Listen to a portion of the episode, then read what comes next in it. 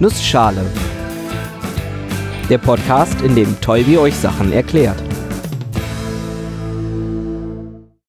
Guten Morgen und willkommen zu einer neuen Episode des Nussschale Podcasts.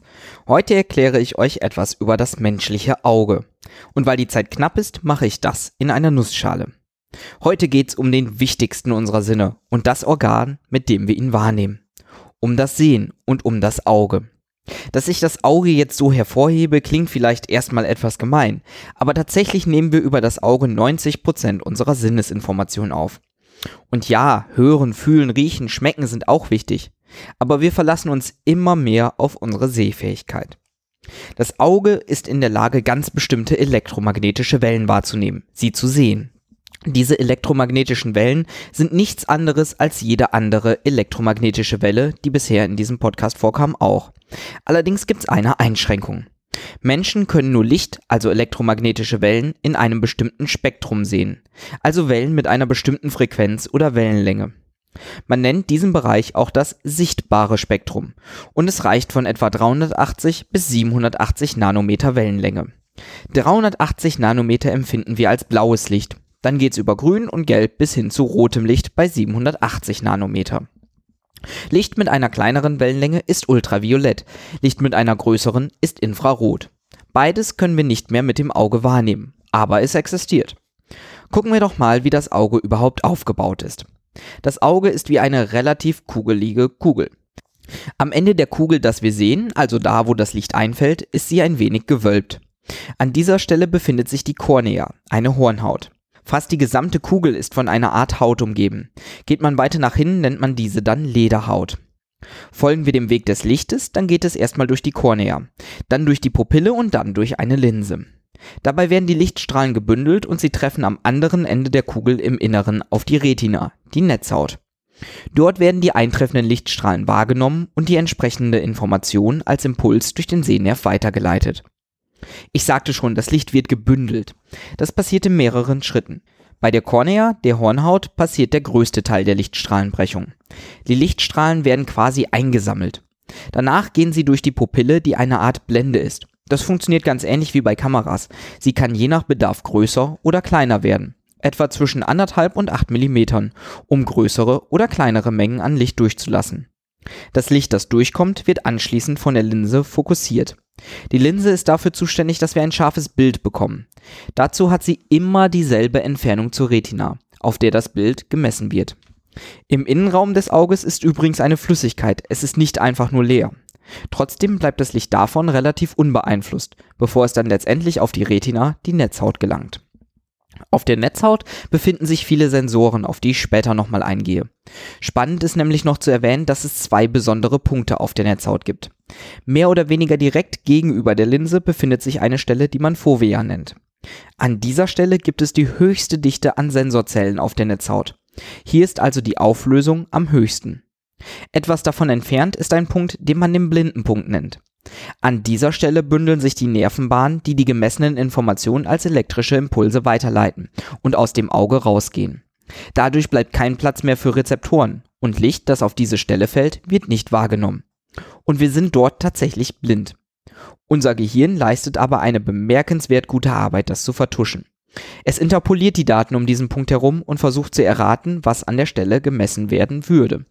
Wenn wir ein Muster betrachten und an einer Stelle ein Fehler ist und diese Stelle zufällig auf der Netzhaut am blinden Punkt liegt, werden wir diese Fehlstelle weginterpolieren und es sieht für uns aus, als wäre das Muster drumherum perfekt an dieser Stelle weitergeführt. Zumindest solange sie im blinden Punkt liegt. Die lichtempfindlichen Rezeptorzellen, von denen ich sprach, unterteilt man übrigens in zwei Kategorien die Zäpfchen und die Stäbchen. Wir haben etwa 7 Millionen Zäpfchen, die zum Großteil rund um den Fovea-Bereich angeordnet sind. Diese sind relativ wenig lichtempfindlich, nehmen also weniger Kontraste wahr, können aber dafür auf einzelne Farben reagieren. Insbesondere werden Grün, Rot und Blau unterschieden, wobei signifikant mehr grüne Rezeptoren existieren als rote und blaue. Dazu kommen etwa 120 Millionen Stäbchen, die etwas weiter um die Fovea verstreut sind. Diese sind extrem lichtempfindlich. Sie nehmen zwar keine Farben wahr, spielen aber zum Beispiel beim Sehen in der Nacht eine wichtige Rolle. Die 127 Millionen Sehzellen werden aber nicht direkt ausgelesen, sondern erst noch zusammengefasst, bevor der Impuls weitergeleitet wird. Man spricht vom rezeptiven Feld, einer Zusammenschaltung mehrerer Rezeptoren. Diese rezeptiven Felder sorgen dafür, dass die große Menge an Daten verringert wird, damit sie vom Gehirn schneller verarbeitet werden kann. Sie sorgt auch für eine Priorisierung. In der Fovea, dem Ort des schärfsten Sehens, sind die rezeptiven Felder recht klein, während weiter außen im äußeren Sichtfeld viele Zellen zu weniger Feldern zusammengefasst werden. Auch kann man durch diese Felder schon ein wenig vorfiltern. Die meisten rezeptiven Felder funktionieren so, dass sie zwischen Zentrum und Umfeld unterscheiden. Je nachdem, wie viele Lichtsignale eintreffen, wird ein Signal gesendet. Und meistens sind Zentrum und Umfeld gegeneinander geschaltet. Sprich, wenn im Zentrum des rezeptiven Feldes viel Licht einfällt und drumherum wenig, dann wird ein Signal weitergeleitet oder umgekehrt. So gibt's dann Rezeptoren, die reagieren, wenn große Helligkeitsunterschiede vorherrschen oder solche, die Rot zu Grün Übergänge wahrnehmen. Und damit sind wir besonders sehempfindlich gegenüber Kanten und nicht einfach nur gegen monotonen Farben, was für die Weiterverarbeitung im Gehirn extrem entscheidend ist. Man sieht schon, dass die Aufnahme von Licht- und Farbinformationen mit dem Auge etwas anders funktioniert als mit der Kamera. Trotzdem wird oft die Frage gestellt, wie viele Megapixel eigentlich so ein Auge hat. Wie gut ist eine Kamera im Vergleich zum menschlichen Auge? Die Antwort ist schwer. Wir nehmen schließlich Video auf und keine Bilder. Unser Gehirn macht noch eine Menge Magie und erzeugt zum Beispiel bessere Auflösung, wo sie benötigt ist, als anderswo. Um euch trotzdem eine Zahl zu nennen, kann man anhand der rezeptiven Zellen und deren Verteilung berechnen, dass wir knapp unter 8 Megapixeln liegen. Aber das nur am Rande und diese Zahl ist kein wirklicher Vergleich zu einer Kamera. Was an unserem Auge noch bemerkenswert ist, dass wir ein relativ großes Sichtfeld haben. Wir können etwa 130 Grad in die vertikale Richtung, sprich nach oben und unten sehen, und über 180 Grad nach links und rechts.